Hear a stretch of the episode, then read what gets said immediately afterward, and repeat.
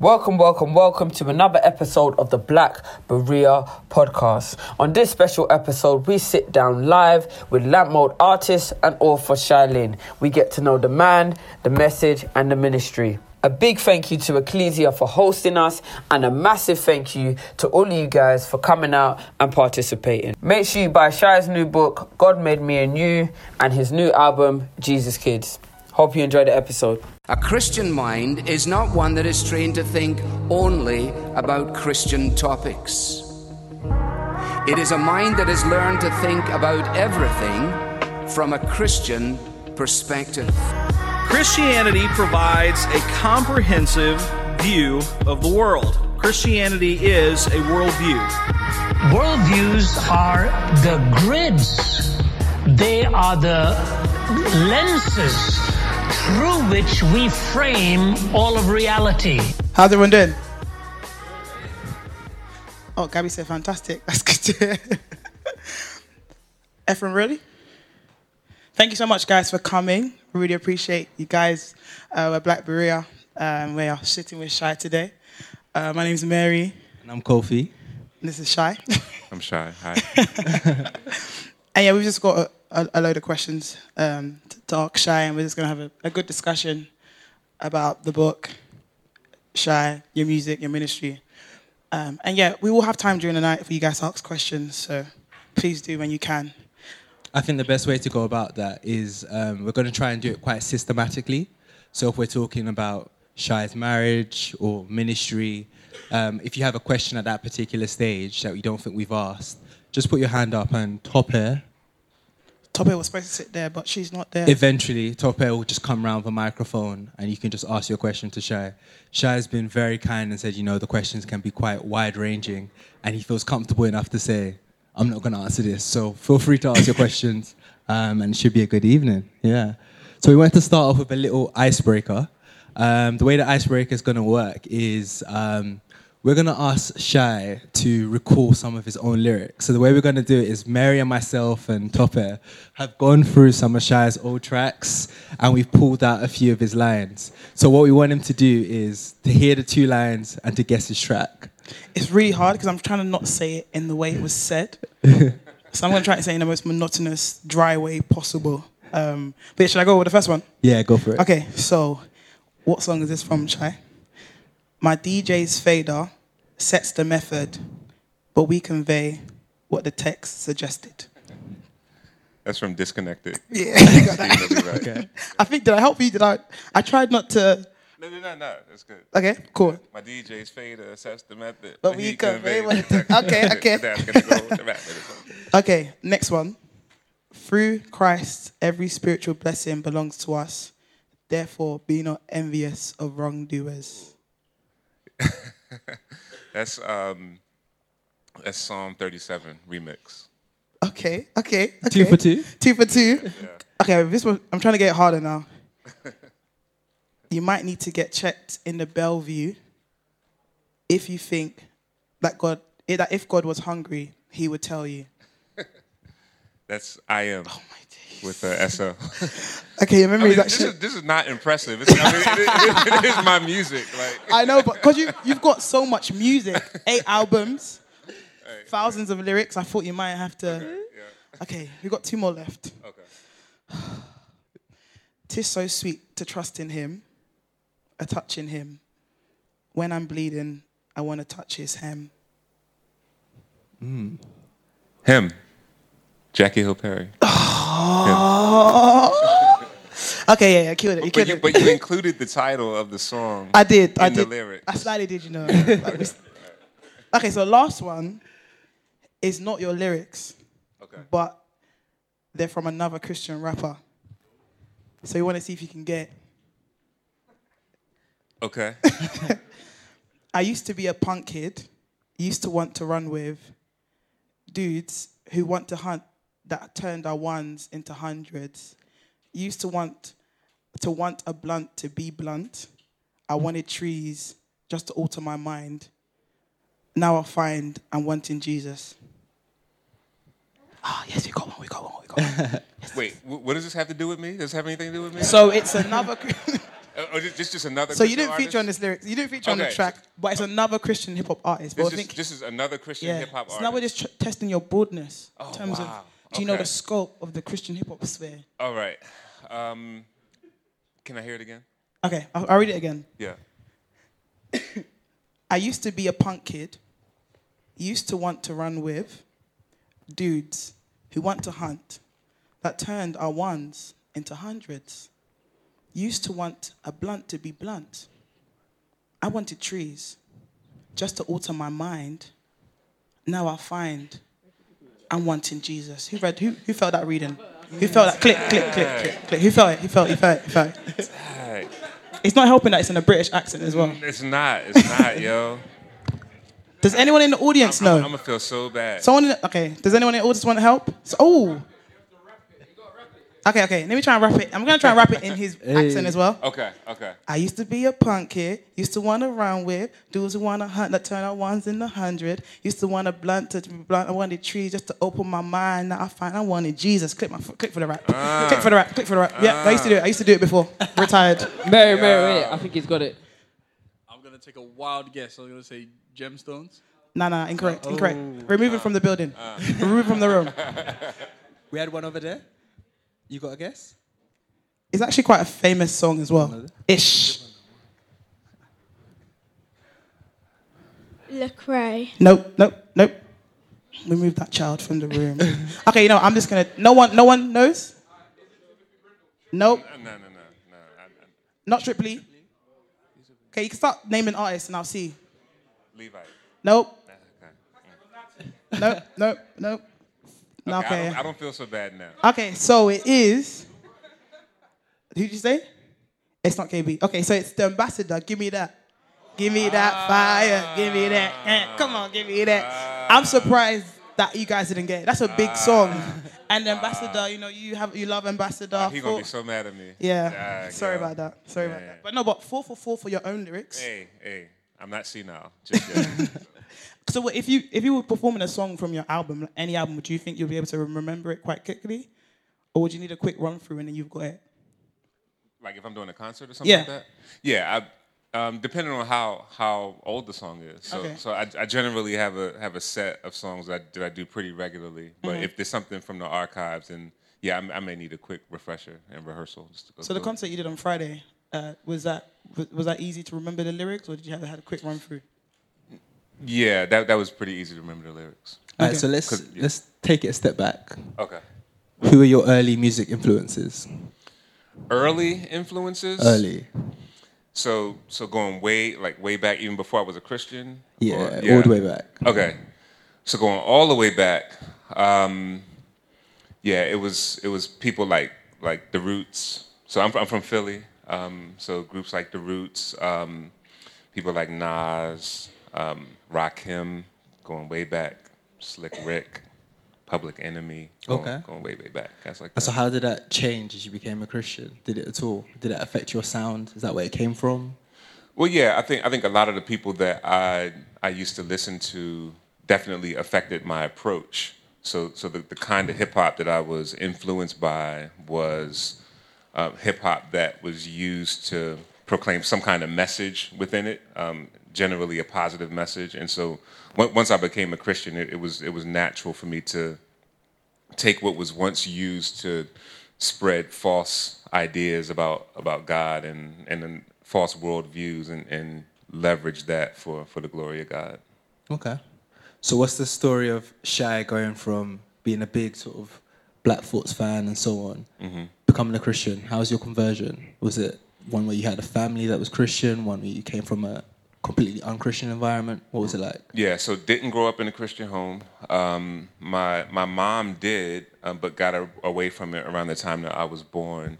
Um, so she never really instilled it in me and my sister. Um, around the time that I was in, I guess we would call it middle school. I don't know if y'all would call it secondary What age? school. I'm not sure. Uh, Secondary school, 12, 12 13. Okay, secondary school. Yeah. Um, a- around that time, um, she came back to the Lord and began to talk to me about about Christ. But by that time, my, my worldview was firmly established in just a lot of the hip hop that I was that I was listening to. So, so at that point, I was really anti Christianity. Um, I saw Christianity as the white man's religion, as something that was uh, used as a tool to to oppress and enslave. Um, and and so so I would just tell my mom like, it's cool if that works for you, but please don't try to try to push it on me. I'm I'm never going to become a Christian. I actually once told her that. Um, Wow. And um, so the way the Lord brought me to Himself is my my third year of college. Um, so I went to the College of Performing Arts in Okay. Philly, where I studied theater. Uh, so my my goal was to be an independent film actor and director. Um, so acting is actually my my first love. Um, and third year of school, basically partied my way out of school, dropped one too many classes. It took me under the credit limit for financial aid. And so I was out of school with three semesters left to go. And that was really the first kind of wake up call, looking back on it uh, from the Lord. Um, I started a theater company, did that in Philly for, um, for a couple years, or for a year. And then uh, felt like I wanted to get out of Philly just to kind of see the world a little Yeah. bit. And so, so my plan was actually to move to Spain. um, so I was taking conversational Spanish classes and, Okay. and getting ready to just kind of venture out and, and see the world. Uh, a friend of mine uh, asked me to come and stay with him and save up money to, to go to Spain. And, and while I was there, in our circle of friends, so, so we were in a real party type of crowd. And in our circle of friends, there was a young lady who was a believer. And, and that was really the first time I saw someone my age who was a Christian and living for Christ. And, and we didn't treat her well, so we would clown her both behind her back into to her face. And she just returned it with nothing but kindness. And that was something that just really, really stood out to me. But uh, but one night I was at a party, and um, if if you would have asked me that before that night, if I believed in good and evil, I would have said I didn't think there was a such thing as objective evil, like evil for its own sake, but just different levels of good. But but as I was at that party, intoxicated, I just looked around the room and I felt like I was in the presence of the demonic, like in a way that just terrified me. And so I went out on the balcony to gather my thoughts. And as I was out there, started to think about some of the things that my mother had told me years before, and realized two things. One was that running my own life wasn't working. And two was that I had rejected the Bible, but I had never actually read it for myself. So I had all these arguments against the Bible and Christianity, but it was all things that I had been told. I was just repeating things that I had been told. And so, so I was just convicted of the foolishness of that. And so, uh, not long after that, went to a bookstore, grabbed the Bible for the first time, and the first thing I remember reading is Psalm 25, 7, where David says, "Remember not the rebellious ways of my youth." And the Lord just, I just cut me to the heart. I called my mom, let her know what was going on. She told me to read the Book of John, and it was through reading the, the Gospel of John that, that I was converted. So Well, praise God for that. Yeah. praise the Lord. Yeah. Um, so in your early stages, you've come to faith now. Yeah. Tell us a bit about that journey from you going from a newborn babe to, I guess, where you are now. What was your first church, pastors, formative relationships? Yeah, so so when I first got saved, uh, it, it was such an overnight kind of thing. It was it was very much like I was one dude one day, and then like a completely different dude, like on fire for the Lord. And so I was still acting at the time. Um, so I was working full time as a as an actor in Philly, and well, so, someone introduced me to this director. It, it was a, a Christian guy who who directed a, a Christian street theater troupe. Um, so basically, we would jump into a van and go up and down the East Coast and go to the ruggedest hoods, jump out the van and do these grimy evangelistic plays. You know what I'm saying? Um, and and it, it was it was wild because so in one of the plays, uh, it's it sounds kind of corny now, but but when we was doing it, we was like, yeah. So so so, so, so basically, it was like these guys were about to rob a bank, and and one of the dudes was like. I think I've become a Christian, man. I'm not, I'm not going to do it. so then one of the dudes was like, Nah, you're going to rob this bank, man. We're going to rob it. So they get into this conflict, and then he ends up shooting the guy. Um, the the guy that became a Christian got shot. So we would jump out the van and do these plays on the street. Yeah. You know, toy gun, fake like the dude got shot. Like so, in Baltimore one time we did it, and and at that scene when the, where where the guy gets shot, a car stops in the middle of the street. A dude jumps out the car, runs over. He's like, "Yo, man, you all right? You all right?"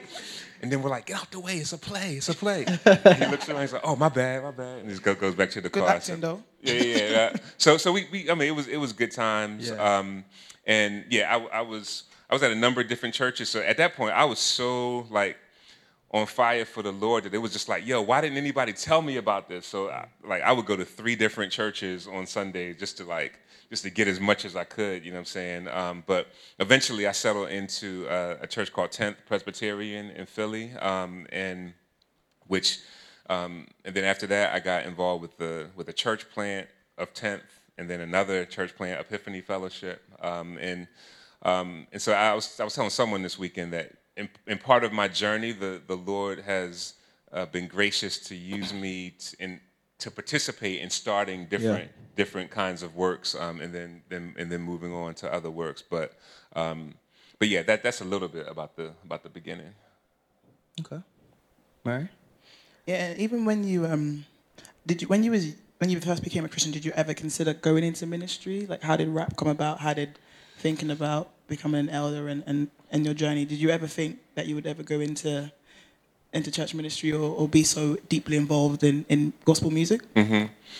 Yeah, I, so so in God's providence, just the community that that I was in, uh, it was it was filled with dudes who were hip hop backgrounds and and and serious about the scriptures. Like like both of those things were together, and uh, and so it was it was really natural to you know, all right, yo, let's let's let's chop it up. Let's have a Bible study. Let's crack open the Word. Let's see what the Lord has to say. Like that. That was just a normal thing that we did in uh, in in the various communities that that I was in, and um, you know, people would say would tell me that you know we think you have the gift of teaching and that kind of thing, and um, I, I never really knew exactly what it would look like. I just knew that God had given me a certain you know set of gifts and just wanted to be faithful in using those gifts and and really like the whole journey has has been something that I didn't plan. It's not something I really kind of expected. It's just kind of step by step. The Lord has opened doors along the way, and I've just tried to be faithful to walk through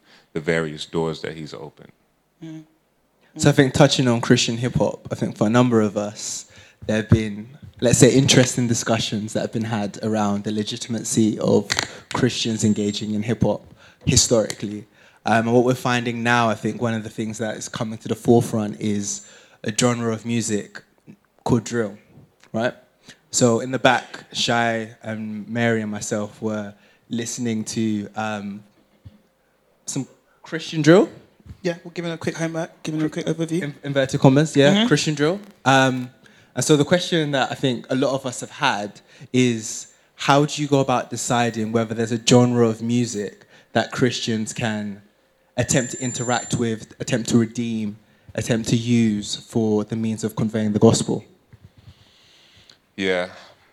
So I'm I'm not I'm not that familiar with drill. Yeah. Um, specifically, but I, I, can speak a little more generally. Yeah, sure. Um, which so there's layers. There's layers to it. So on the one hand, God made all things for His glory, right? So ev- everything is meant to glorify God.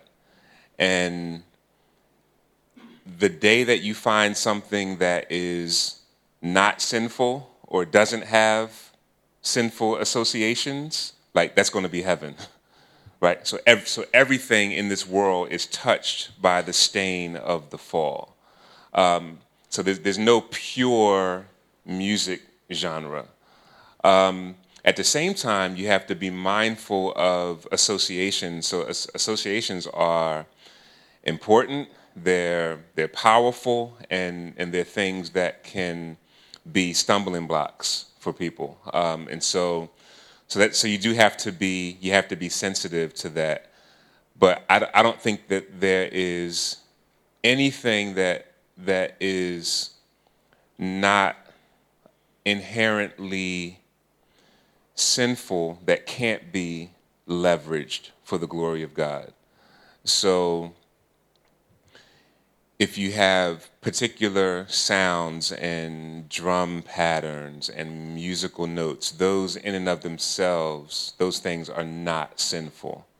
Um, they, but but the but the power of association is such that it can be easy to associate these particular sounds with my former sinful life. Um, and so, so for those people for whom that is true, then I would encourage them not to participate in those things for the sake of their own conscience. Um, but if you ask me, can something that is sinful and used for wicked purposes be used for God's glory? My first answer is going to be the cross. The cross was something that was used for wicked purposes. And God Himself, in the person of Jesus, dies on the cross. And, and the cross becomes the, the symbol for the Christian faith. And even in the New Testament, the references to the cross and what Christ has done, those references abound. And He has used the most wicked thing possible and leveraged it for God's glory. And so, if that can be true of the cross, then it absolutely can be true for a musical genre. It's a comprehensive answer. Yeah. Um, I think at this point, I'm seeing a lot of ums and ahs coming from the audience. I'm just wondering, does anyone have sort of a question that they want to probe a bit more Shai's answer on this? Or are we good to keep going? Everyone's looking at me like they don't know how to speak. yeah? Good to keep going? Yeah, I think they're good. Okay, we got a question from the gentleman with the tan Top- ja- top coming over. jacket. Tope's coming over. Shout out Tope. Yeah, obviously we know that some of the, the artists like are wearing balaclavas, They're um, wearing what? Shai doesn't know this, so please. masks, like masks, so balaclavas like to cover their faces, and that's like a part of the genre Oh, of like okay. covering your face so you can't be identified by ops or Okay. police or Ops means enemies. opposition. Enemies, yeah, enemies. So, Uh-huh. yeah, sorry. So, Yeah. so um, cool.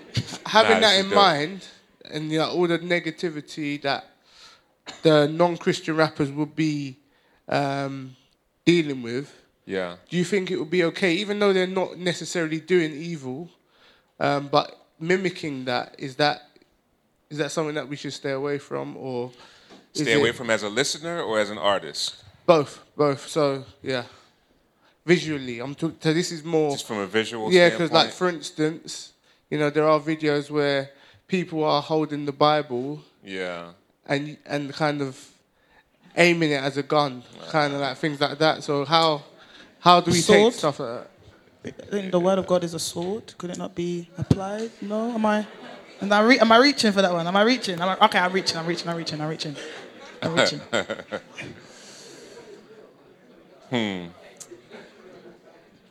Yeah, so so with, without without knowing the specific artists involved, um,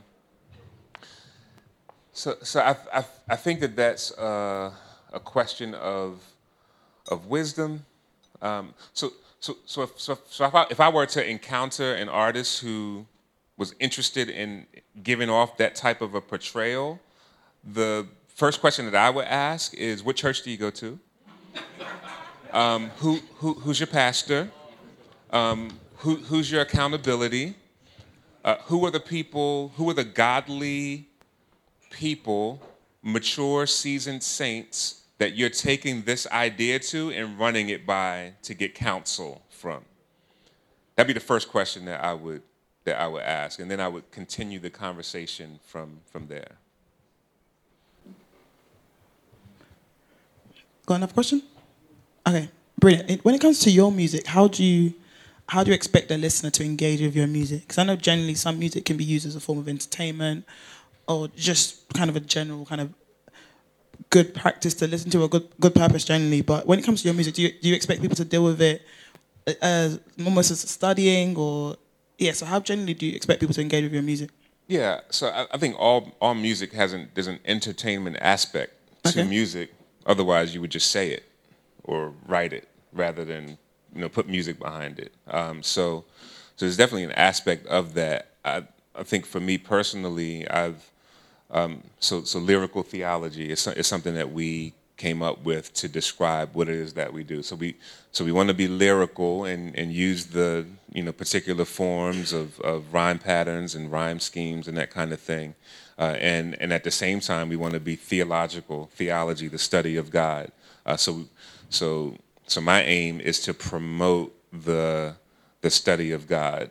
And so, so ideally, what I would like to see happen um, is is for people to hear my music and for that to be a pointer beyond the music itself to the the truth that I'm seeking to to proclaim. So that that's what I would like to happen. Take us through the process of you creating an album. So you're on your eighth album. I've just put out my eighth album. Yeah. Just put out your eighth album. Take us through what's what's the process? Are you someone who sits away for two weeks and Yeah. just goes, "I need the album out, need to write"? Are you someone who's more, "I'm feeling it. Let's go to the studio today. Don't do anything for four months." What's the process for Shai putting Yeah, together? I, I wish it was two weeks, brother. oh my goodness, that would be great. But no, so so so so usually my, my albums are, are a long time in development. Um, I I have the ideas many years usually in advance. Um, so you know, Attributes of God, that was an album I did that came out in 2011. And that, the idea for that we had back in 2004. So seven years from conception to, uh, to release. Uh, and that, that's, that's typical. Um, so, so once I, once I have the idea and it's time to actually go into album making mode, um, I'll gather all the concepts. I'll connect with the producers, let them know it's usually a collaborative process, and let them know what I'm thinking about overall album concept, and then and then we'll begin to work on individual songs. So they'll send music, and then at that point is when I start start writing, kind of as I get the music. So I I get the music first, and then and then I write. So I'll try to try to let the music guide the particular approach that I take on each song and and then from there it's just a matter of um, trying to refine it and go, going back and forth about adding things, taking things out, um, and but that's that's the general process. With with every album that I've made, I've hit a point where there was serious writer's block, and where where I was sitting there before a blank page or a blank screen, thinking I'm never going to write anything ever again. It's just not going to happen. Like literally having those Okay. thoughts. That's happened every every single time. And- How, and- how yeah. do you usually get out of that funk, so to speak? I, I cry and I pray and I tell my wife, um, and and she prays, and Ghost writes a few bars. Ghost writes a few bars, um, and yeah, and the Lord is is is faithful to uh, to help. But yeah, I've always felt like, all right, I'm done. All right, Lord, what you got for me next? Because this is just not going to happen. And how do you do in this age of music where streaming, it's people, artists used to release an album every three years, now it seems like it's every three months. Yeah, Like, how do yeah. you deal with that as a creator and, and the music you make? Yeah, so so I'm old school, um, and and yeah, I, I, I try not to uh, to give in to that kind of. I, I have a process that has uh, worked uh, for for better or for worse, um, and um, I, I think I'm I'm closer to the end of my career than I am to the beginning, uh, and so so my so my thought is to um, just to, to continue in my lane, um, and and as it goes, as the Lord uh, provides, and, and I'm able to to put things out, then to do it that way. But my goal at this point is to is to put out a project every year. So that's that's what I've been what I've been shooting for. Do you But, have the no. concept for the ninth album? I'm sorry. Do you have the concept for the ninth album? Yes, I do. Can So- you let us know? I can, yeah. So the next album is Lyrical Theology Part Three, um, Sociology. Um, so, what does it look like for the gospel to impact particular areas of life? So, things like abortion, homosexuality, racial injustice, family. Um, how, how does the gospel impact those particular things? That's that's what the concept of the album is. Okay. And and the recent album, your uh, Jesus Kids, Jesus the Kids, product yeah. you just released. Yeah. Um, What was the inspiration behind that? Yeah, it's a children's album. So again, we I had the, the concept for that back in 07. Wow. Yeah, yeah. So so it's ma- many years in the making. Um, so so so when when I did Penelope Judd, which is a children's story from Stories. from from story from the stories. I- Look, look, look, look at That's my favorite album. Of research. look yours, at you so- being all researched. okay. Yeah. I know you shy. Yeah, so so so that song probably more than any song I've ever done has got maybe outside of false teachers has gotten the most the biggest response from people. Wow. which is crazy. So I'll, I'll be in places and I'll get these big thugged out looking dudes talking about, yo man, that Penelope Judd dog. Changed my Yo, life. that joint had me crying, dog. like, you know what I mean? Yeah. So, so, so, so, yeah, the idea of doing a children's album and then having kids of my own. So, so we have we have three children, uh, me and Blair, my, my beautiful, wonderful wife, uh, Blair Linne. Um, yeah, so so our children, Sage, Maya, and Ezra, ages six, four, and three.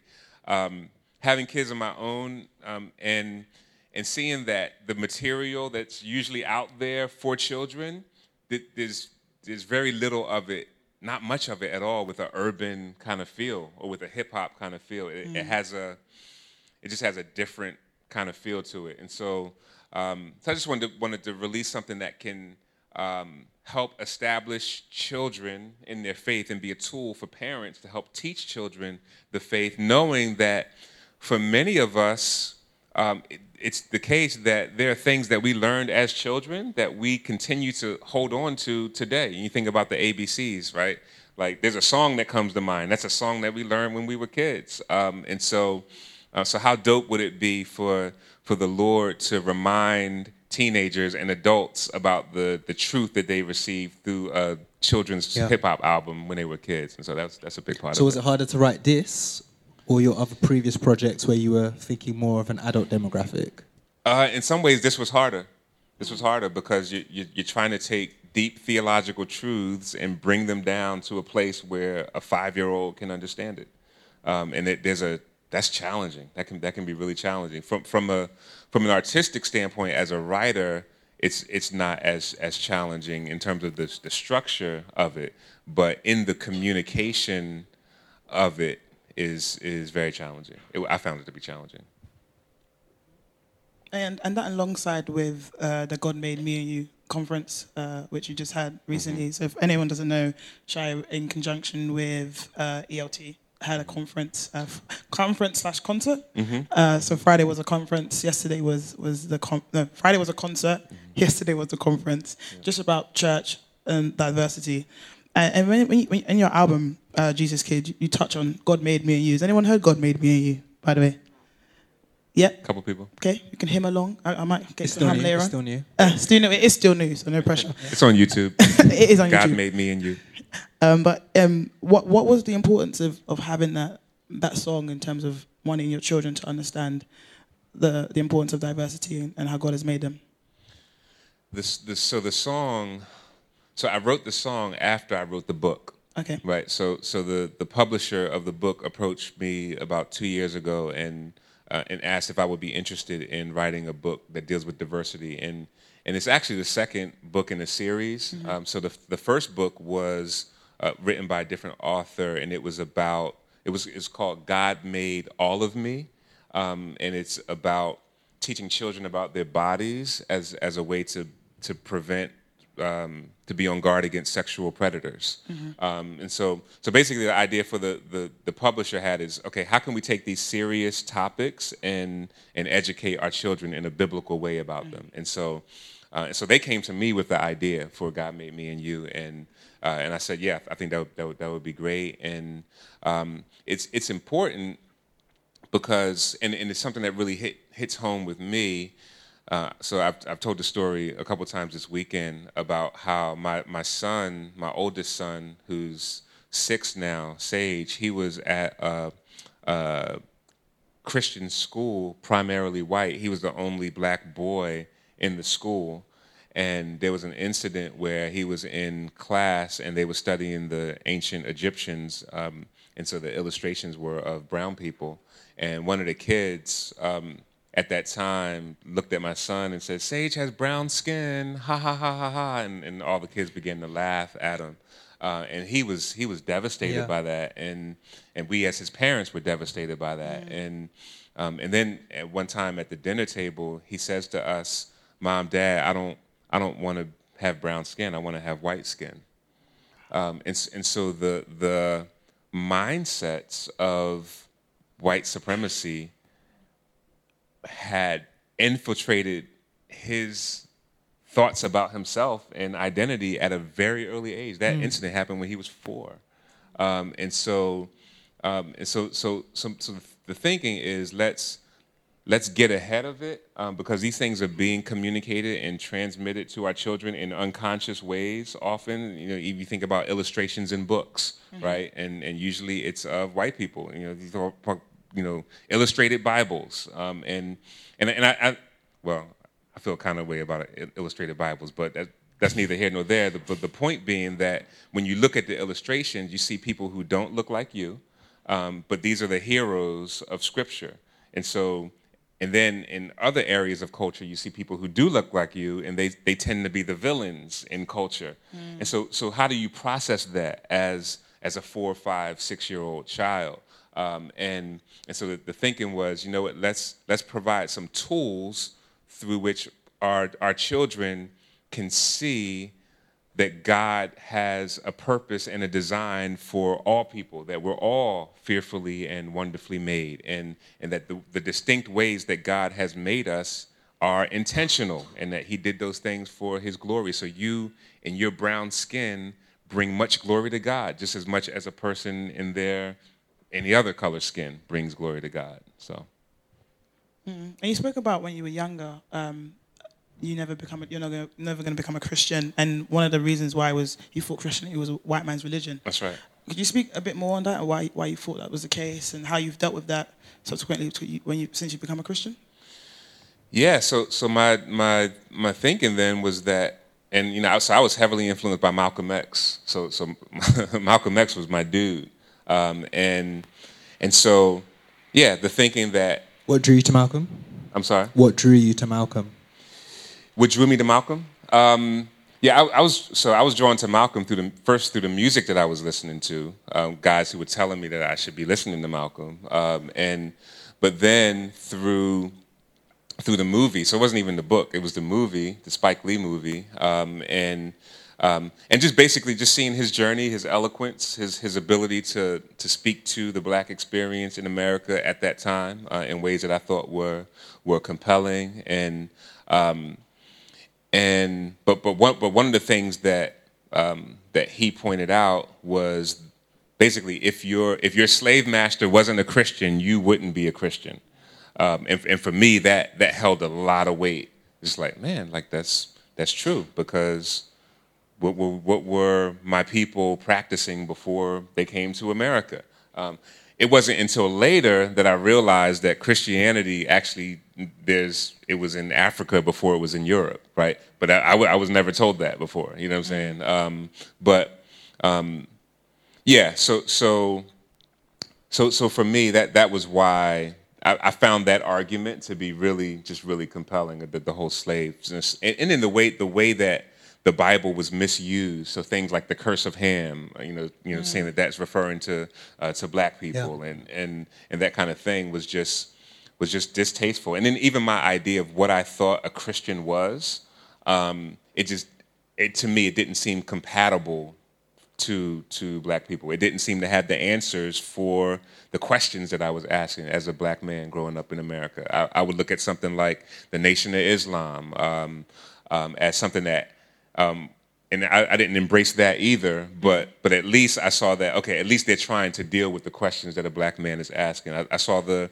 I saw the church as mostly women. So so I had, I had very few examples of Christ, godly Christian men who were present in the community, and so that that was something that's like where, where they at, you know what I'm saying? Um, so so there were a lot of different hindrances, hindrances and, and obstacles and stumbling blocks, uh, but but what did away with that was simply reading the Bible and, and learning about the Lord Jesus Christ. So almost in one sense, separating church history and the history of professing Christians and actually going straight to the Bible and saying, what, like, what does God's word actually have to say? Um, and and at the end of the day, like I, I can't I can't judge the Lord Jesus Christ according to what people who profess to follow him the, the sin that they commit. Um, that that that's a that's a foolish thing to do. I have to I have to consider Jesus on his own terms and what he has to say about himself and what the Bible has to say about how we should conduct ourselves. And so, so ultimately, it was Scripture itself that that broke down all of my preconce- preconceived notions. Were there any particular passages in Scripture that were quite pivotal to shaping your theology in that way? In in terms of In terms of seeing sort of um, the difference between this is the history of the church, and perhaps that has been marred by, in some cases, racism and so on. Mm-hmm. But actually understanding that Christianity itself, as a faith-based system, Mm-hmm. is separate to that and teaches something quite different. Yeah, I, I think it was it was primarily the commands. So so the, the simplicity of the command to love your neighbor, love your neighbor as yourself, right? Um, that that in and of itself excludes slavery. It just excludes it, right? Like if you, you- you're not you're not going to whip someone that you're loving as yourself. Be be be kind to one another, right? To be gentleness, patience. Uh, so so it it was the ethical commands of the New Testament that said, okay, these these cats were disobeying. They they were not obeying the Bible, uh, and so yeah, it was it was really as simple as that. Putting back into your book, uh, Jesus Kids, and you becoming a father, what are ways you, that, that you think that becoming a father has shaped you? And almost how have you found becoming a father um, reminded you of, of God as a father in your personal relationship with the Lord? Mm, that's an excellent question. Thank you. Yeah, yeah. No, that's good. That's good. Um, it, it's in so many ways it shaped me. So That's so, your question. Don't try to take credit. You take credit. You like, nah, that was me. That was me. Nah, that's dope. Yeah. So, in so many ways, I think I think primarily by it's it, it helps me to recognize in deeper ways the contrast, the deep contrast between me as a father and God the Father. Because there's so many times that I'm convicted as I'm impatient with my kids that, that God's just convicted me like, that's not how I treat you.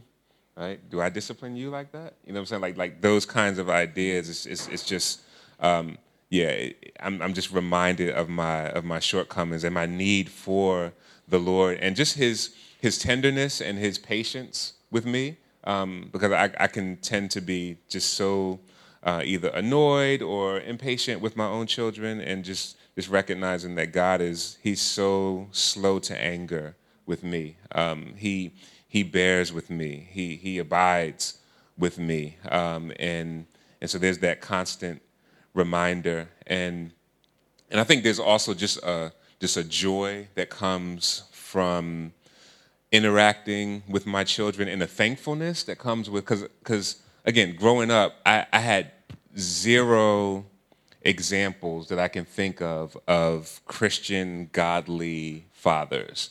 Um, so, so in my context, people it was rare to see people who were even married, right? So, so I didn't even go to a wedding. I think I, I went to one wedding that I can recall, which was my or two. My, my mom when she got married to my stepfather, and and I had a cousin who got who got married. But but other than that, like before entering into the evangelical subculture, it was I saw way more funerals. I was at way more funerals than I was at, at weddings.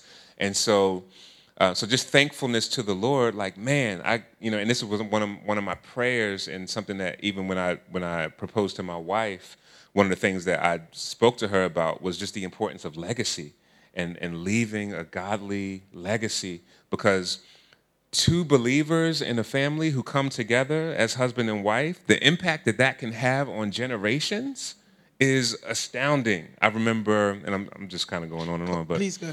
I, I, I remember in in premarital where we had to um, kind of draw out our the family tree uh, and just kind of look at look at you know as far back as we can remember great grandparents, grandparents, parents, and um, and just seeing so much brokenness and you know and, and, basically you had to list out okay what do you remember about or what, what can you know about their whether it be sickness or addictions or challenges or struggles? And and it was just it was just so dysfunctional for for generations kind of going back. And and i remember i remember talking to some uh, some of my white brothers and sisters who came from like oh my great great grandparents were believers, and their children were believers, mm. and their children were believers, and now we're believers. And it was just like that they could trace their faith back to three generations before the faithfulness of their great grandparents. I was like, man, that would, how dope would that be to be able to leave a godly legacy in in that way? And so that that's something that's very very important, and I'm very very passionate about that. Mm. And put, I was gonna say, step back. How did you meet your wife? So Blair, you spoke about at the start. You Yeah.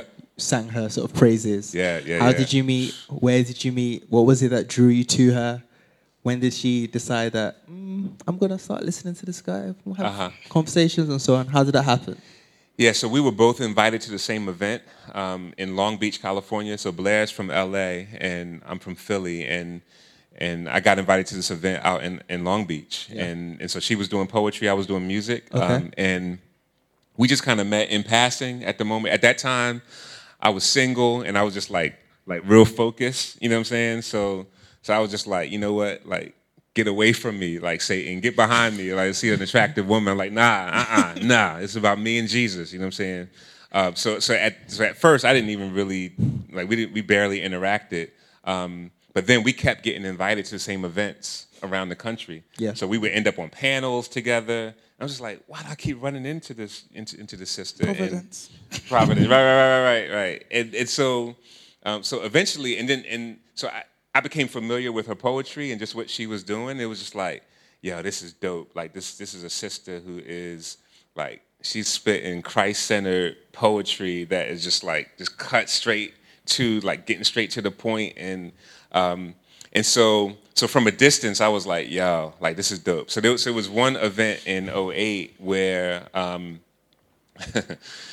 uh, so so she, she we both were there. Uh, it was at an Impact conference, and we both were there. And um, she came to one of my workshops, and um, and I went to see her do do her thing at a late night poetry thing. And at, after that, I was in the the lobby uh, talking to a bunch of guys. We were all in, in a in a circle, and then she just kind of drifts over to the circle, and I I, I can kind of see her walking through the crowd, making her way over, and I'm trying to be real calm and real chill about it. And she says, "Can I join? Can I join y'all?" And I was like, "Yeah, you can join us." On the inside, I'm like, "Yeah, you can join." yeah, yeah, yeah." Like, really excited, and but I'm just kind of trying to play it cool. And so we we sit down in the circle, we open up the Bible, and then that entire night we just talked, answered questions, looked at the scriptures. So so basically from like 11 to like 5 in the morning when it was time for, for me to go catch my flight back. And it was just like at that point I was like, yo, who is that? I was really drawn to her just just by her. She didn't speak much. Okay. But when she did, it was there was wisdom behind it. There was mm-hmm. weight behind it. I was like, yo, yo, she's dope. But then I'm thinking, she's in LA, I'm in Philly, how's this gonna work? It's not. I was at that point I was really pessimistic. So I, I was a little older when I, you know what I'm saying? And so I was just like, nah, uh, okay, let me just forget about it. But then, like two weeks later, in my inbox, I get an email. And she was like, Yo, I really enjoyed the time that we had. And So she emailed you first? She em- emailed me first. Yeah, she was stalking me. That yo. shooting your shot? Is that Yeah, shooting your she was shot? Stalking Oh, me, okay. son. Okay. You know, she, you know, she, she was, she, wa- she was placing herself in the vicinity. You know what I'm saying? Strategic position. Strategic Strategic positioning. positioning. Yeah. You, you- you know what I'm saying? Yeah. It, it, wa- it wasn't pushy. You know what I'm saying? It was, it was just a, it was a very short and sweet email, and that was enough for me to be like, "What's your testimony? Talk to me. What's going on?" And so we went back and forth via via email, and it, and then it just so happens in God's providence that I had a number of events in, Yeah. Ca- in California that year. Should I start booking them events in California? they were booked in advance, yo. and so, so that provided opportunities to go get coffee while I was out there, um, and um, so there's, it, there's, there's a lot to it. But she shot me down. Yeah. So let me let me just make this very clear for people who don't know, and for brothers um, to be persistent. Maybe this can be an encouragement to you. So. Um, so things were going really, really good in our email discussions. It was, it was just like, like this, like she feels like a female version of me. Like we, like we so, like we connect on so many different levels, personality wise, Yeah. background, like you know what I'm saying, desires and passions. Just like, yo, this is dope. So, so there came a time when when I went out to LA to have coffee and was just like, you know what, I'm, I'm interested in pursuing you. So I, am I'm gonna be upfront about my intentions. Like I'm not going, I'm not trying to play no games. Like yo, I'm interested in pursuing you. And and she's like, what does that mean? That that that means wanting to get to know each other better for the purpose of should the Lord provide that this would end up in marriage. You know what I'm saying? Um, and and she was like, okay, let me let me get some counsel and and I'll get back to you. Um, and she did, and the counsel was no. Like Okay. and and it was on her end that she wasn't the, the people that she was around felt like she wasn't ready at that point. Uh, and so at that point we just continued to talk um, and uh, I said okay that's that's what's up. Like I can wait. You know what I'm saying? I'm not I'm not in a rush really. Um, and So how did you navigate that period where you had to express your feelings for her? Right right. And she had said she wasn't ready, uh huh but you two were still in communication? Continued to communicate, but just made sure we had boundaries in our communication. So so it wasn't a whole bunch of like late night like let me like let, let, let me just kick this to you real quick. You know, it's like it, was, it wasn't. It was, it was we kept it we tried to keep it above board you know what i'm saying in terms of in terms of how we talk to each other so it was more generic how was your day this kind of thing um, and and then what ended up happening is we, we were in, both invited to the Legacy Conference Yep. uh, in Chicago, um, and and I think this is what sealed the deal for for me at least, and I think she would say the same thing, which is so so so we both noticed that our our feelings for each other were growing in that time as much as we tried to have boundaries, and so we felt like you know what we should probably take a break. Uh, we have this conference coming up where we're both going to be at, so let's take about a month and just not talk and then let's talk at the conference and see kind of see where, where things are. And at the conference saw each other and and and this was the moment. The moment was when we were up in the balcony taking in the conference sitting next to each other. And it felt like we had already been married. I felt like i knew this woman. I was so comfortable next to her. There was no awkwardness. We didn't feel like we had to talk to try to like break the silence. It was just like we were just together taking everything in and enjoying what was happening and enjoying each other's company in such a way it was like I knew at that point like like I, I think this is it you know what I'm saying and Yeah. and so so so after that I approached her said you know you know it's been some time you know how you know how you think you're doing what's you know what's, what, what, what are you thinking you know what I'm saying and she was like um, no Again, she again. She was she was she was like, no, I'm I'm not. I don't. Yeah, I don't think so. I was like, okay, all right. So in, the, so, in, so in a few weeks after that, I said, okay, how about this? It sounds like the idea of a courtship with the idea of marriage is just too much too fast. So how about we have an intentional friendship? you're gonna have to flesh that out. You're gonna have to flesh that out. Yeah. What, what's an But, intentional but, but can I get some props just for the phrase? Does that phrase not sound Intentional dope? friendship, yeah. Intentional Friendship. friendship. Intentional friendship. So it's less threatening, right? but is it the same thing? It's not the same thing. So, Okay. so it's a step before. It's we're friends, but there's something more behind it. You know what I'm saying? So, So if you're together at an event, uh huh. how do you introduce her? That's his friend. It's my friend. That's my friend. Just my friend. Yeah, yeah. I'm not gonna say this is my intentional I'm friend. trying to work it out. No, you might you might say this is my. Fr- would you say this is my friend? It's, we're friendship. It's so, so, so not, Oh, not, not, not my girlfriend. No, she, she's my friend. We're Friend. friends. Okay. Okay. We're friends. That's what we are. That, that's what it is. Okay.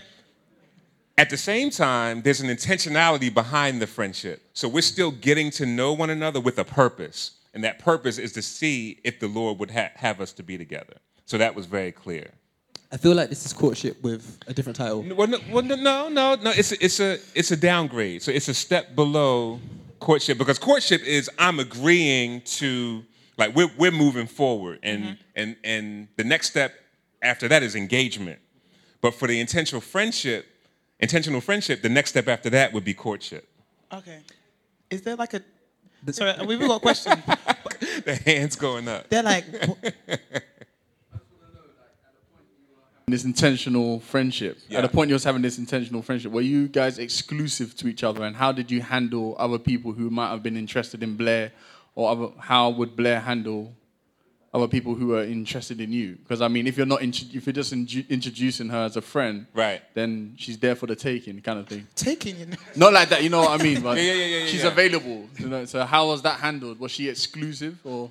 Yeah. So, so, so, so yes and no, right? So, so, so yes, it was exclusive in that, like, we, we weren't pursuing. I wasn't pursuing anybody else at that time. Um, no, in that it's not like we're engaged. It's not like we're married. So it wouldn't have necessarily been sin. You know what I'm saying? If if if, if someone else had shown interest in her and she was interested, you know what I'm saying? I, I don't think she would have been sinning against me in that regard. So.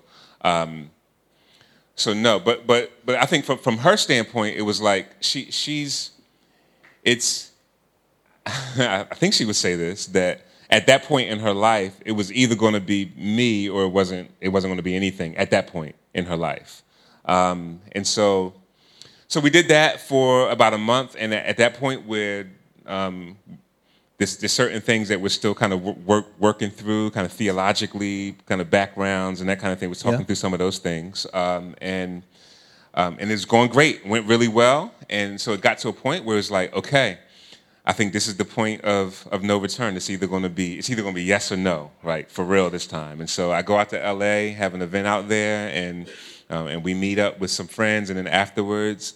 I'll never forget. We're at uh, Baskin Robbins. Y'all got Baskin Robbins out here? Ice cream? No, it's an ice cream shop. We got it. It's not bad. Okay. Have you got it? Have we got it? We've got it. Yeah, we've got it. We've got it. South Okay, London. okay, We got okay. it. So, so love how the, the murmuring that that, that produces. That ensues. Um, yeah, so so so we're at Baskin Robbins, and the trip went so well. It was so good. Like it, it just felt like we were just connecting. The Yeah. intentional friendship is going well. so I'm, I'm I'm I'm just like, and I, I'm I'm about to take my flight back to Philly from L.A. And I'm ready for my I'm ready for I'm just ready for the yes. And so I'm like, okay, I think I think we agree that it's going really well. And Blair Wingo at the time, Blair Wingo, I would be honored if you would if you would allow me the privilege of pursuing you in a courtship. Is this verbatim? How you said it? That's exactly how I said it. Oh wow. That's exactly how I said it. And then I just sat back and just waited. and then a tear, a tear welled up in her eye. And she said, I think I'm called to singleness. No, I'm sorry. Yo, wow. We're just, gonna, we're just gonna give like two seconds to recover. yeah, yeah, yeah, yeah. it still hurt. It still I can, hurts. I can feel it. Like, to this still, day, yo. To this day. So, Yeah, okay. yeah, yeah. So- It- yeah, it, it's it still feels too soon. Like like we we've been married for eight years. It still feels too soon to like, yo, like. In retrospect, I get it. So she was very fruitful as a single woman. Like like she was killing it. You know what I'm saying? Like Yeah, yeah. being invited out to places like London, going around the world, proclaiming spoken word. Like just she was very fruitful as a, as a single woman. So so her concern, and, and she was at a church that promoted singleness. So she didn't have very many many models of young people being married. It was just like singleness is the way to go. Like that that's that was the that was just the uh, the the mood of their church. That singleness was better because you can you can be more passionate for Christ and you can be singular. You know, First Corinthians seven. You you don't have those worldly concerns. Yeah. You, you know, and so and so she was concerned that that becoming a wife and a mother would hinder her fruitfulness as a Christian. And and and so after she explained that, like with tears in her eyes, like like I respected that, and she was wrestling. She was like, I don't, I don't know what to do, but I, I can't really feel like I feel like I can fully commit to this, you know. And so I told her, I said, you know what? So to remove myself and my own desires from the equation, if I if I heard you, if so, if you were just if you were a friend that I wasn't in an intentional friendship with, and and were saying those kinds of things, I would say, you know what? No, don't do it. Like, be single and serve the Lord. Like, don't go into this relationship like, like we we conflicted, right? Because because what I didn't want is I didn't want us to end up being married and then her to feel like like once the challenges of being a wife and being a mom kick Yeah. in, like and all of those very real struggles that come along with that, I didn't want her to feel like I snatched her away from her calling. You know what I'm saying? It's just like like nah, you know what? I like I appreciate you and and I, and I, I feel bad that this is not able to happen. Um, but um, but I'm thankful for the time that we've had, and um, and so let's just yeah, let's just kind of um, take time to to not communicate, and um, and then yeah, I'll continue to pray, that kind of thing. And so so that's what happened, and I, I thought I thought it was over, and I, I got back on that plane like, Dag, Lord, like what's been happening like Yeah, all this yeah. time, you know? Um, and but then two weeks later, I, I get a phone call, and and it's her, um, and she says, you know what? There's um, the Lord's been been doing some things, and Okay. and so in that in that two week period, um, she she got bombarded like with messages about marriage. So so both times she went to church, it was on it was on marriage, and and I think in a, a book study or a, a study that she she had had came across, it was Yeah. about it was about marriage and and the importance of having a high view of marriage, and and she felt like like the Lord had just really spoken to her, and that and that she was she was ready to to enter into into the courtship, and then I said no. Seriously. I said no. Bare nose. I, I know. That's like four no's. There's four no's. I said no. But you were joking. Uh, huh? You was, you were dead serious. I was dead, yeah, I was dead serious. Yeah. Wow. Yeah, yeah, yeah, yeah. yeah. So, cause, here- cause here's the thing. Here's the thing. Wait, before we go on, can we just get a show of hands, guys? Like guys in the room, if you're in Shai's position, the equivalent Blair is giving you the phone call after three times rejecting you. You're still feeling her. Show of hands. You're gonna say yeah, or you're gonna say no like Shy? Hands up if yeah. Okay. Yeah, yeah. Ha- hands up for yes. Okay. Let, let, let, me- let me explain why I said no. And you know.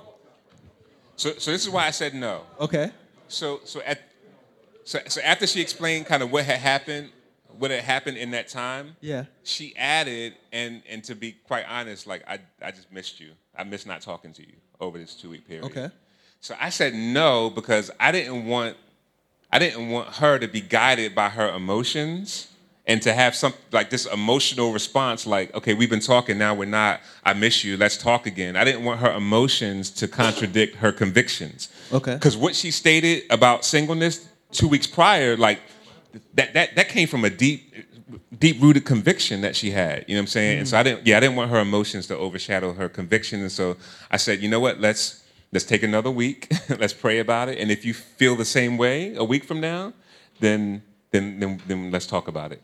And and in that time, a friend of mine, I got some counsel from a really good friend of mine, and he was like, he was like, "Shai, what you doing, man? Like, if she says yes, you dog, you better take it and run. Like, don't don't don't even like, what are you thinking about? Like, you'd be an idiot not to." Uh, and so, so then a week later, we we had the conversation, and yeah, the rest is history. Here here we are. We've been married for eight years now. And and okay, we got a question. Got a question. Yeah. Tolly's got a question. How long was this period? Sorry. Oh, how long was this period? So between the intentional friendship and the she said yes, eventually. Say yes to courtship or yes to marriage? Yeah. Yes, the courtship. Yes to courtship. Okay. Like from the first time you asked. From the first time that I asked, so so okay. Now I don't want this to be prescriptive, so so so don't don't take this and say that this is the way it Shai needs to be. told me that six months, so come back Right. in five months. Yeah. So so so from the very first time that I expressed interest, that was in April, and the intentional friendship was in August, and then the, we started the courtship in towards the end of September. Okay, okay. sure. Yeah, yeah, yeah, it wasn't- I thought it was years. I actually thought it was years. Oh no no no no no no no no no. I thought it was years. Oh no no no no no. We're not going to do that. No. I actually thought it was years. You thought it was years? You said you was willing to wait. I was. Oh, okay, but I thought I you was. waited like a year. But that's relative though. okay. It is relative. It yeah, is yeah, relative. yeah. So we're not we're not dragging this thing out. Okay, okay. Yeah, so nah. And, and just to give you another sense, so we so we started the courtship in September, um, and then got engaged in March, and then married in July. Yeah. Yeah. So amen. Amen. I ain't about them long engagements, Nope, son. I'm nah, with you. Nah. So so the so the entire period of time between first expressing interest and marriage was about 14 months, I think, from from April of one year to July of the next. Yeah. yeah, yeah. Okay, we, we got a question? Hey, grace and peace, Try. Bless you, for brother. being with us this evening. Um, I wanted to take it back a bit to something you were speaking about earlier. Sorry to change the tone because I was actually interested in what you were speaking Yeah, about yeah, now no, as well. it's all good. But um, not making any assumptions. I wanted to know: Are you familiar with the works of James Cone? And if so, um, what are your thoughts on Black liberation theology? And is that going to be reflected through your um, through lyrical theology part three? Because you spoke about sociological issues, Yeah. racism, etc. Yeah. So so I know who James Cone is, and and I've only read excerpts and quotes. So so I don't know his material well enough to to speak on it in any educated manner. Um, in terms of Black liberation theology, that that's a that's a phrase that that means different things to different people. So I would probably want to know what is meant by a person who uses that phrase.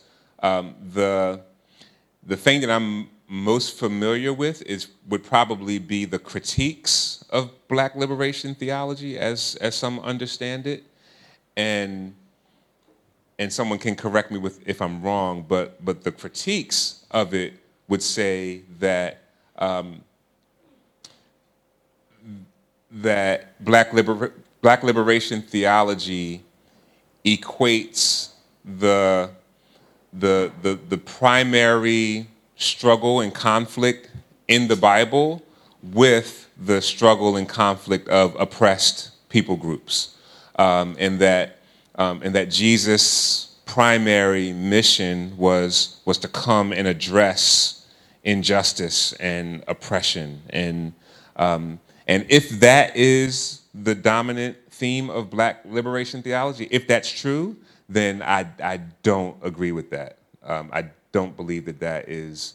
Um, I don't believe that that was Jesus' main mission. Um, Jesus' main mission, as I understand it from Scripture, it was to deal with oppression, but it wasn't physical, ethnic oppression, but it was the oppression of sin and Satan, um, and and and to and to deal with our sinful natures, and and that's the sin of everybody. That's black people's sins and white people's sins. That's that's oppressors' sins and the sins of the oppressed.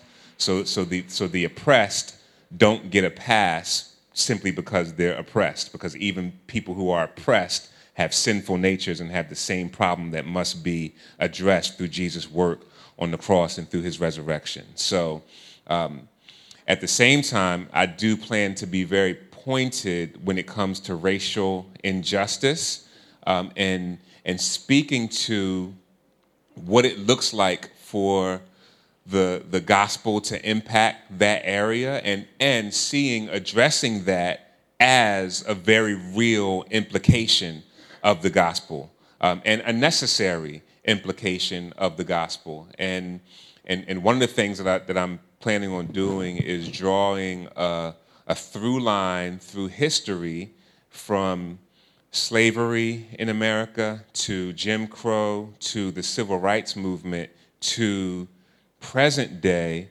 and showing how there's a thread of um, many people, um, many white people in conservative evangelical spaces using the argument that we can't get involved in these issues because these are social and political issues and showing how the very same arguments that were used to defend or to yeah to defend not addressing slavery were the same arguments that were used to not address Jim Crow, which were the same arguments that were used to not address civil rights, which were the same exact arguments that are used today to not address racial injustice today. So, so that's one of the things that I, that I plan on, on, on addressing. Okay, so moving from the James Cone question, you've entered the ministry um, at Risen Christ. Yeah. You were an elder. Yeah. Um, what was that process? When did you feel like the Lord was first calling you to planting that church, Mm-hmm. um, to becoming an elder? Um, How was that? How was that process? Yeah, so I, I did an internship at a church called Capitol Hill Baptist in Washington D.C. Mark Dever. Mark Dever, nine marks, nine marks of a healthy church. Um, so I did that internship in 2010. Yep.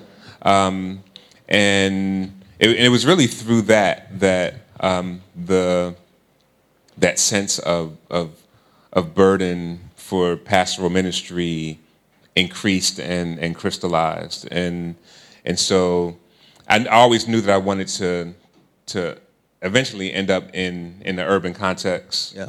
Um, so so so Capitol Baptist pri- primarily white upper and middle class church um, and and so so after that, uh, a, a brother, uh, Garrett Kell, uh, invited me to come and be on staff at a church that's connected with Capitol Hill in Alexandria, Virginia, called Del Delray Baptist. And uh, so it was there that I came on board as an elder with the goal uh, of sending sending me back to Philly um, in two years. So so I was Yeah. there there I was there for two years, um, and so that's that's where I first served as as an elder, and then and then we planted the church in in 2015. Myself and a brother named Brian Davis. Is that is that God's servant?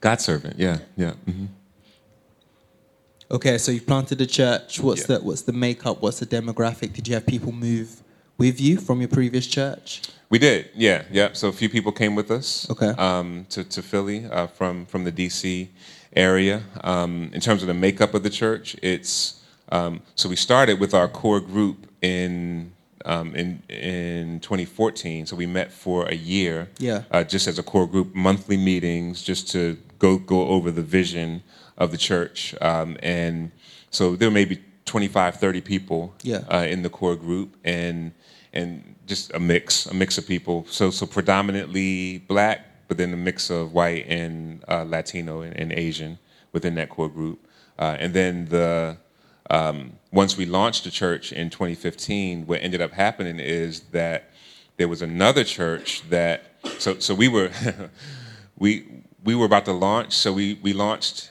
in September and like towards the end of September and in the beginning of September we did not have a building. So we didn't have a place to meet. We Yeah. didn't know where we were going to meet because the building that we had fell through. And so so we're praying like, Lord, okay, we got this launch date. Like we have supporters and like we don't know where we're going to meet. And out of nowhere, by God's grace, a brother hit us up. Uh, so he's he's a, a white older pastor, like he's 60 now. Um, so he's a pastor of a church that was down to about 15 members, and they were uh, just really struggling. He was struggling in ministry, and he felt like the Lord was calling him to partner with uh, an urban, reformed, minority led church plant. Okay, very And we're, specific. and we're like, that's us. Um, and so through through talking with him um, and just praying, uh, we just found a just a koinonia, just a real like mindedness. And so so we so he allowed us to meet in their building. Yeah. yeah. So we met. That's where we ended up meeting was in their building. Um, and then um, about five months later, they joined us. So they folded as a church and joined Risen Christ. So then, so we ended up having a number of senior saints, aunties, like, and, and we were we were a young church before that, um, and so and that's just been so dope having intergenerational. yeah. So how was the yeah? How was the process Oh, of man. amalgamating it's, the it's nothing but the Lord, yo. Like, Yeah. so everybody I tell this to, they say, "Oh man, how was it? How'd it go?" Yeah. Like, it went it went amazingly well. Uh, amazingly, it was nothing but the Lord. Um, and yeah, th- those senior saints are are so so dear. So so they were energized by having an injection of youth and having children, like young children, around for the first time in many years. Um, and and then we were we were so thankful for just the wisdom and the maturity and um, yeah of the of the older saints. And so so at this point we're we're we're still about about half and half in terms of our membership. We're small. We're not a big church, Yeah. um, uh, but we're right in the hood in, in Philly, which is where we wanted to be. And then even when we like when we moved to our location, this is another part of the story, which is that like so we we were living by faith because we had some support, um, but like like we didn't really have money like that. You know what I'm saying? Yeah, yeah, yeah. But the that church, they brought a lot of resources to the table, like a lot of resources to the table to the point where we were able to buy our own building. Wow, Wow. okay. In our target area, cash. We were able to pay for it. Wow. Um, by God's grace. Um, so yeah. So yeah. And, and when I think of your music in terms of lyrical theology one to still Jesus, it seems like you've progressively become more uh, church centered. Hmm. Um, do you think that has inc- increased as you became as you stepped into ministry, or have you always had that church focused ecclesiology? I, I, I think it's I think it's increased. Um, I mean, cer- certainly leading up to my, my time at Capitol Hill. Um, so, so I would say my time at Capitol Hill just really, like that, like gave it a spike up even more. But um, but I, I yeah, from going years back, there, had always been um, you know, and, and that comes just through discipleship and people that I Mhm. was um, discipled by always emphasized the importance of the local church. Um, and so and so even the way that I that I tried to to navigate um, my my career has has been with an emphasis like like so so making sure that I'm not taking concerts and speaking engagements on Sundays often.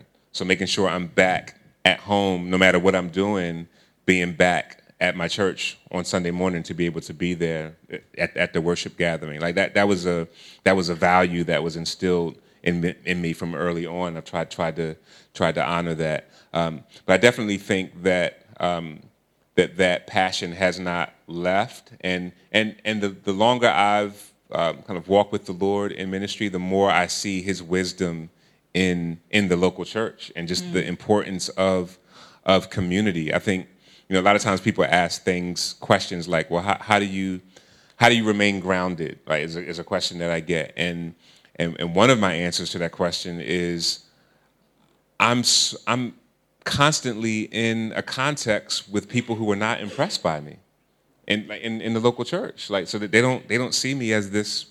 So so the none of the saints, the older saints that came over from the other church, none of them knew who I was. You know what I'm saying? And I was like, yes, like that's dope. That's Yeah. that's great. I just I just want to interact with you. You know what I'm saying? As auntie, you know what I'm saying? Like it's like this is really really dope. Um, and so, um, yeah, that that's that's that's just remained a, a really important value. And I, th- I think that's one of the weaknesses in in most forms of Christian artistry is is that emphasis on the importance of the local church. Were there any particular challenges you faced when you were an elder in this church? Yeah, there, there were many challenges, and I've, I've written an article about it um, uh, on ninemarks.org. If you look, um, it's, it's a, uh series they did on, on pastoral burnout. Yeah. Um, yeah, so there were many challenges. So, so, so what happened was we we had our third child, Ezra, um, in 2015 on May 31st of 2015 two weeks later, we were moving to Philly and, and having our third child. That gave us three children, three and under. Within two weeks, we moved back to Philly. Um, within a couple days of being in our house, um, I took a shower and I heard some rumblings from downstairs. And my wife said, Turn the shower off. I turned it off and I went downstairs, and our entire living room was flooded because there was water coming through the light fixtures.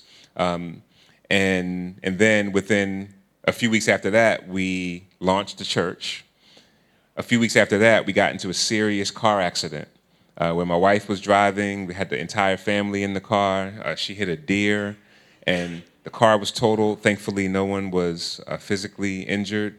Um, but a few weeks after that, uh, my wife had her first panic attack um, related, connected to the, the car accident. And and then that began a, a journey of serious health issues for the last three years that we're still in, in, in, the, in the thick of in, in many ways. And, and, so, and so for me, um, it was really challenging in trying to navigate what does it look like to serve as a church planter and pastor um, and without neglecting my first ministry to my family. Um, and and, th- and I didn't do a good job of compartmentalizing. Um, so I think many pastors have have a God given ability to um, they can be affected by the caring and shepherding the sheep, um, but it's not something that completely infiltrates and dominates their lives to the point where it's difficult for them to function at home. I didn't have that ability, uh, Okay. and so so I would I would interact with the saints, um, and and when I got home from work, s- still carrying the burden in such a way that it was just like I, it, was- it was hard for me to be fully present at home, and and and my wife was going through serious health challenges. We have these three young kids, and so so she needs me to to be there. At one point, she was she was incapacitated for a few weeks, and so I had I had to like stop work and, and be at home with you know with with the with the kids for for that for that time. And so um, and so at that point, what be, what began as this is a passion, this is a burden, this is my desire, it it actually be, began to feel more like a duty than a delight. It felt it felt more like okay, I have to be here and prepare the sermon because this is my job, and I need to do this more so than man. I just Lord, I just want to get even more closer to you through this through this process. So I actually began to to despise the the calling in certain ways, um, and um, and so so I was sharing these things with the other elders, and um, and we tried different things. We tried, you know, having me step back for a time, take a sabbatical, because at one point I realized that I had not, for about four years, had not taken a real, had any real rest. So it was just go, go, go, go, go for for many years, um, and um, so we tried that, and um, and then ultimately it got to a point where it was like, you know what? I think that I need to step back, step back from pastoral ministry. Um, which which doesn't mean I'm not going to continue to be a faithful member. But let's just let's be members. Let's contribute as um, you know with with the gifts that the Lord has has given us. But let me take this time to step back, get back to music because I had stopped doing music and, and writing for, for that period of time, and, and, and let me care for my family and um, and let's let's see how that goes. With the idea that if the Lord should call me back to, to eldership at some point, being open to that, having an open hand and being willing to do that if that should be His will. But but in the meantime, just focus on on being a Christian who loves God um, and who seeks God not because it's my job, but because I love Him.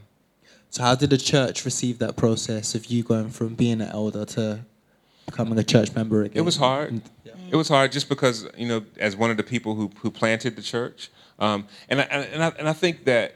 The, our congregation didn't have a category for someone stepping back and it not being sin and scandal, Yeah. and just like just like the pastor done wild out, and so now he's he's stop he's stopping. You know what I mean? Yeah. Yeah. Um, so I just don't the think I, we generally do that anyway. Hmm? I don't think we generally have a, Right, a that's- yeah, space yeah, where a yeah. parcel stepping away is not related to sin. That's right. Yeah, and so and so so I think they were just kind of wrestling with that. Um, but I think one of the things that helped was in stepping away from pastoral ministry, we didn't become invisible. So, Yeah. so we were still around, still, still doing a lot of the same things, still hosting people regularly, still doing hospitality. I still preach from time to time, um, and so. Uh, so in many ways, uh, though, the, so there has been a stepping back in certain ways. We're still actively involved, just as members of our church, and I, I think that that was that's been very helpful for for the congregation. And then and then also the Lord beginning to raise up other other brothers who can uh, who can lead in certain ways. And so I think I think that's been you know the look.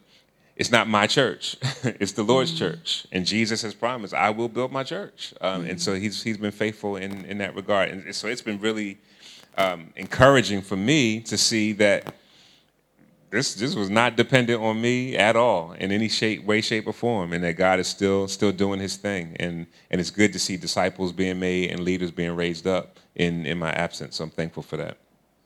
So I think often um, in these discussions, um, one of the things that most people want to hear about is how do you identify someone who's about to hit burnout, and how do you navigate that process? One, as a church member trying to support someone within within your church going through that process, or you as an individual believer going through that process yourself and trying to, as it were, encourage yourself in the truth again.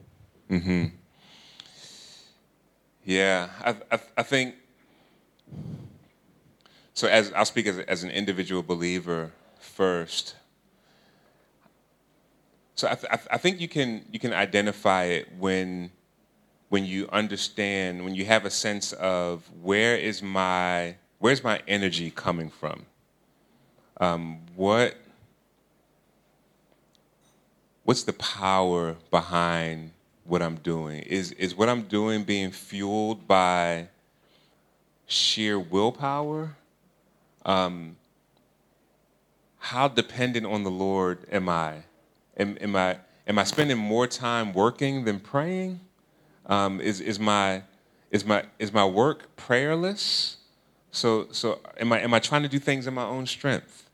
Um, and, and and that and that's something that, um, in one sense, that's that's a question for each believer in their own heart. It's like, am I am I doing this in in my own strength? And, and and the way that you can identify that is how connected to prayer is what you're doing. How's your prayer life? Um, you know, how, how's your time in the Word? Are you are you coming to the Word to to meet with the Lord because you love God, or are you coming to the Word because this is just something? This is what I have to do as a Christian. There's a there's a difference, and that, and that's not to downplay the importance of duty. So so so God gives duties, and He tells us to do these things whether we feel it or not. So we so we shouldn't just lay around and just kind of wait for the inspiration Yeah. to do something.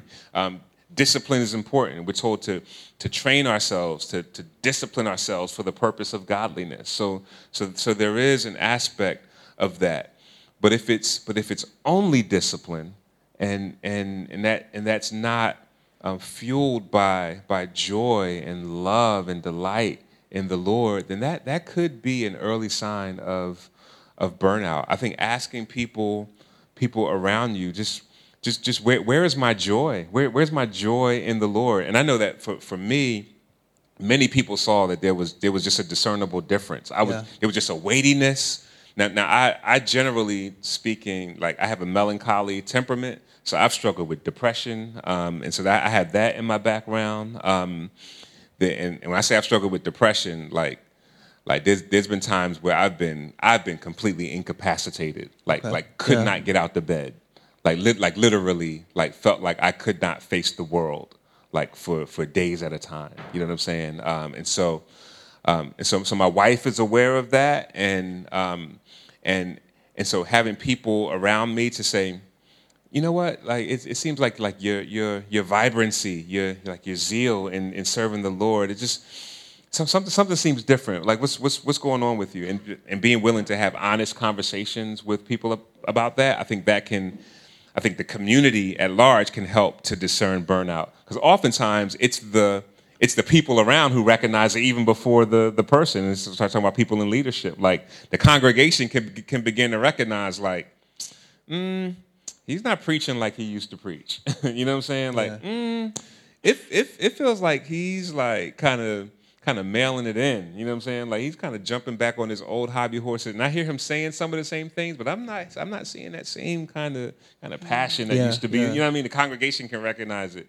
Um, and so I think from a congregation standpoint, I think I think prayer is the most important thing. But then also Are there specific things that congregation should be praying for in those moments? Yeah, I, th- I think, yeah, pr- praying that that that God would increase, um, would it would increase the pastor's delight in Jesus is a good thing to pray. Um, Lord, Lord, would you be at work in our pastor's heart to increase his desire, passion, zeal, and fervency for you?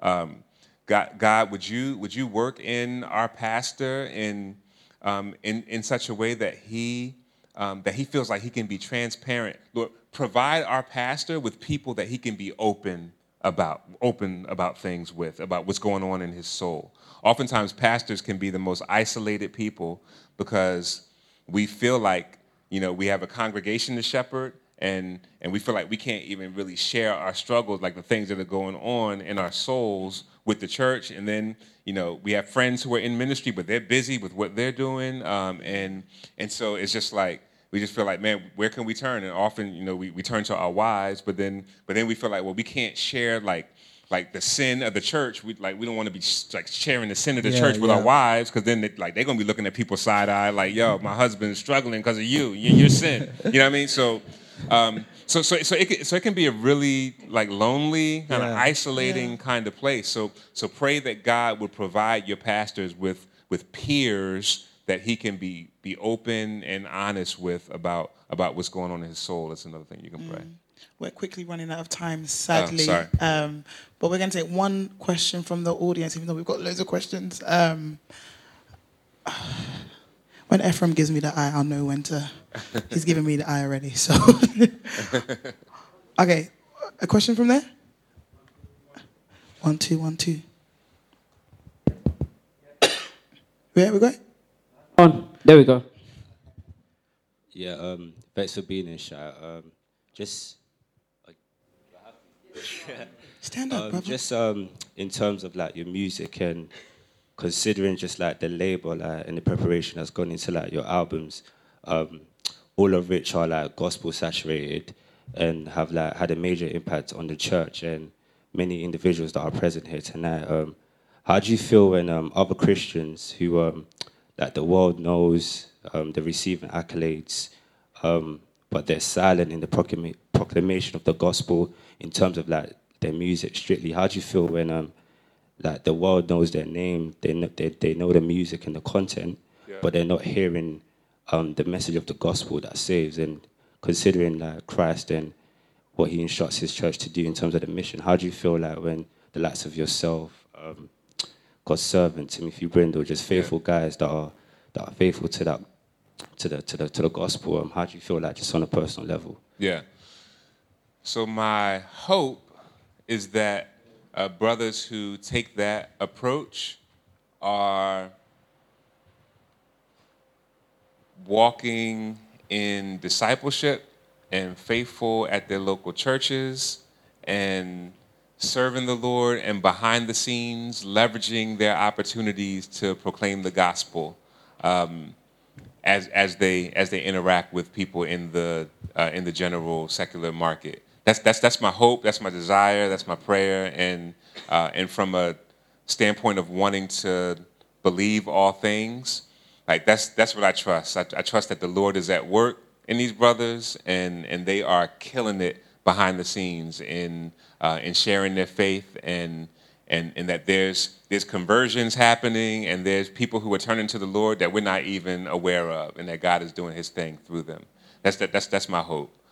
Um, on, on a personal level, while I recognize that there is a place for Christian artists who are not explicit about, um, about their faith in, in their art, I think there is a place for that, and I think that that is, uh, I think that's a fine and good thing to do.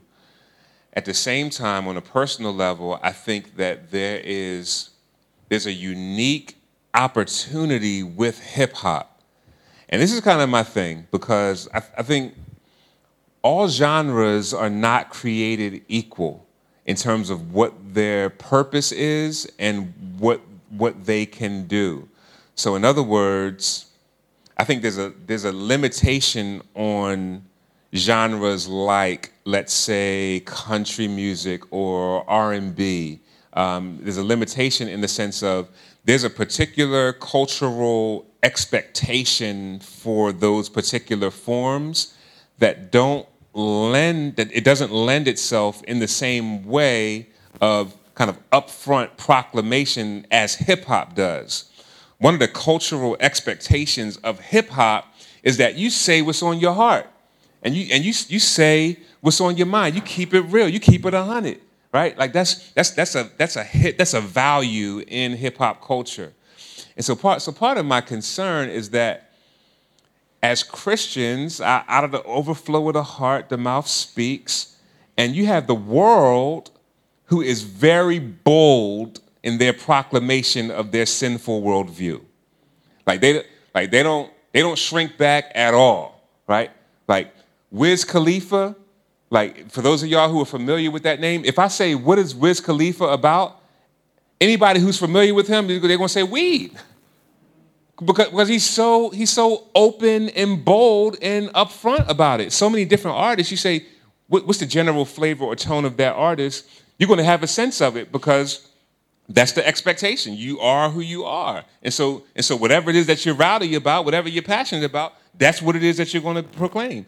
It's only Christians that feel like we're going to hide what we're most passionate about for the sake of reaching people. I don't, I don't see that in the Bible though. That's, that's, that's the only thing. Like, I, I, don't, I don't see that in the Bible. What, what, I, what I see in, in the Bible is we've been called out of darkness into his marvelous light in order to declare and proclaim his praise. And hip hop is a praising medium. The problem is that people are praising sin. So, how Christians going to get on the mic and, and praise or, or proclaim something that's not the glory of God? So, I'm stepping onto my soapbox. I'm going to step off right now. But I think you have a follow up question. Keep it brief, brother, please. And, and I- I'm open to continue this, like after the recording Okay. is done, I'm open to continue Yeah? this offline. Okay, you know what? Please, if you could.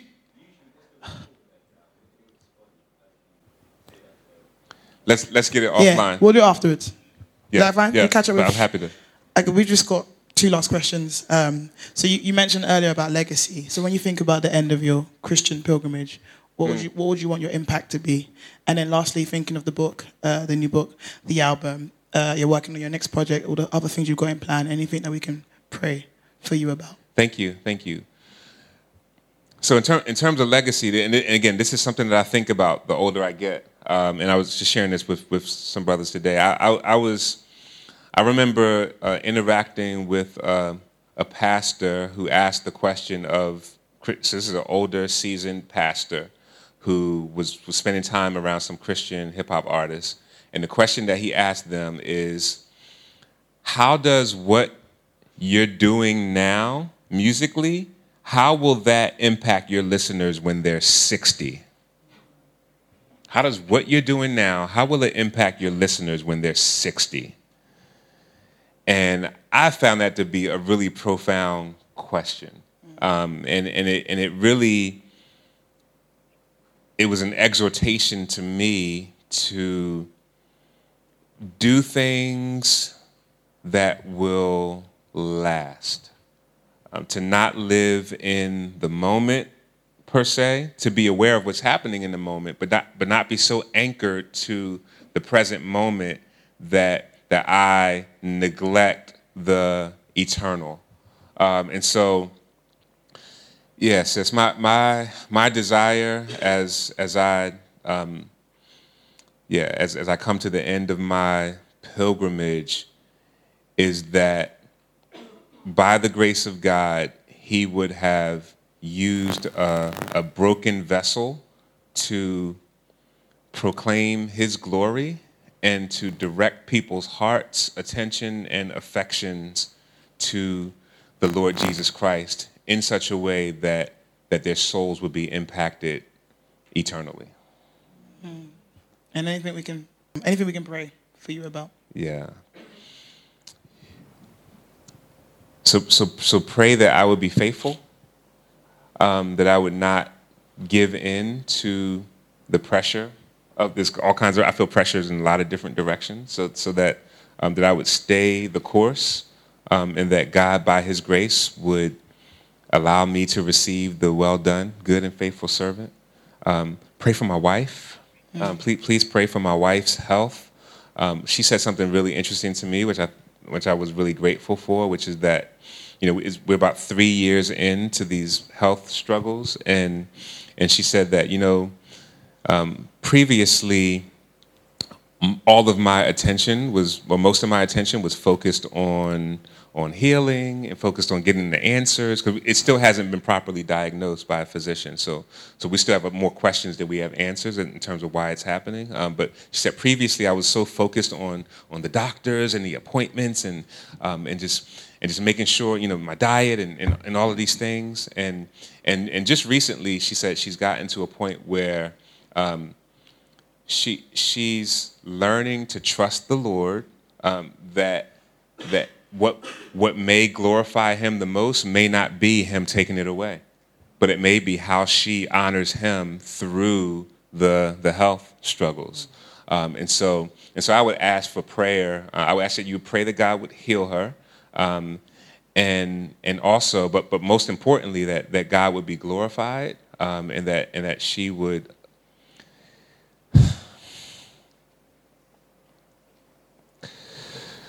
Um, yeah, just just just that she she would honor him uh, through through the struggles, um, and that and that I would um, that I would serve her serve her and my family well through it. Right, so that brings us to the end um, of this evening's discussion with Shai. Um, I think we should just give Shai a round of applause for giving us.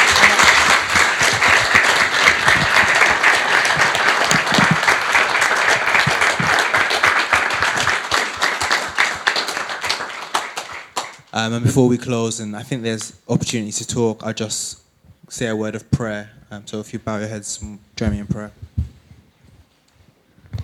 Our Father in heaven, uh, we come to you this evening conscious that we can only come because we come in the name of your Son, the Lord Jesus Christ. And we do thank you for the access we have to you through him.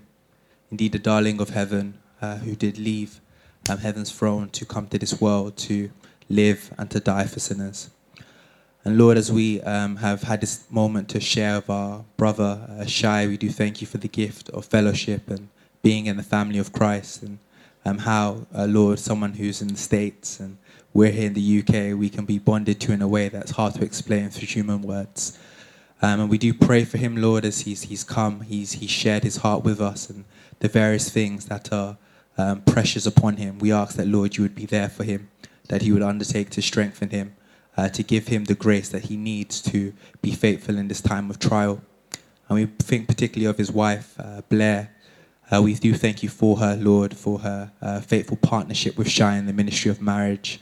And we pray that, Lord, as she uh, undertakes these uh, trials of health, that you would be kind to her, that you would draw near to her, and that you would continue to reveal yourself to her in the midst of her suffering. And if it be your will also, Lord, that you would remove this from her. Mm.